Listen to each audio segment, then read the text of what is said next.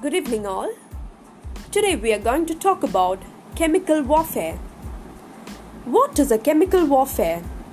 A chemical warfare involves the use of chemical substances to kill or cause physical harm to the enemy or to destroy its food supply.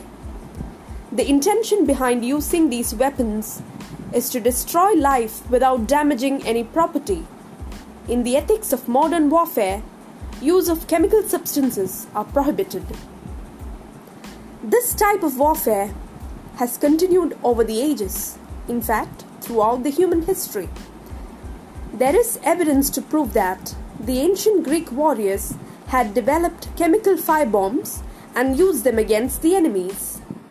In recent times, chemical warfare found an extensive use in World War I.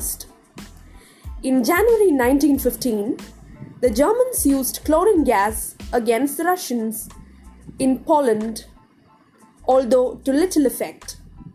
But on 22nd April 1915, using similar weapons, they scored a tactical victory against the French and the British in Flanders that went beyond their expectations.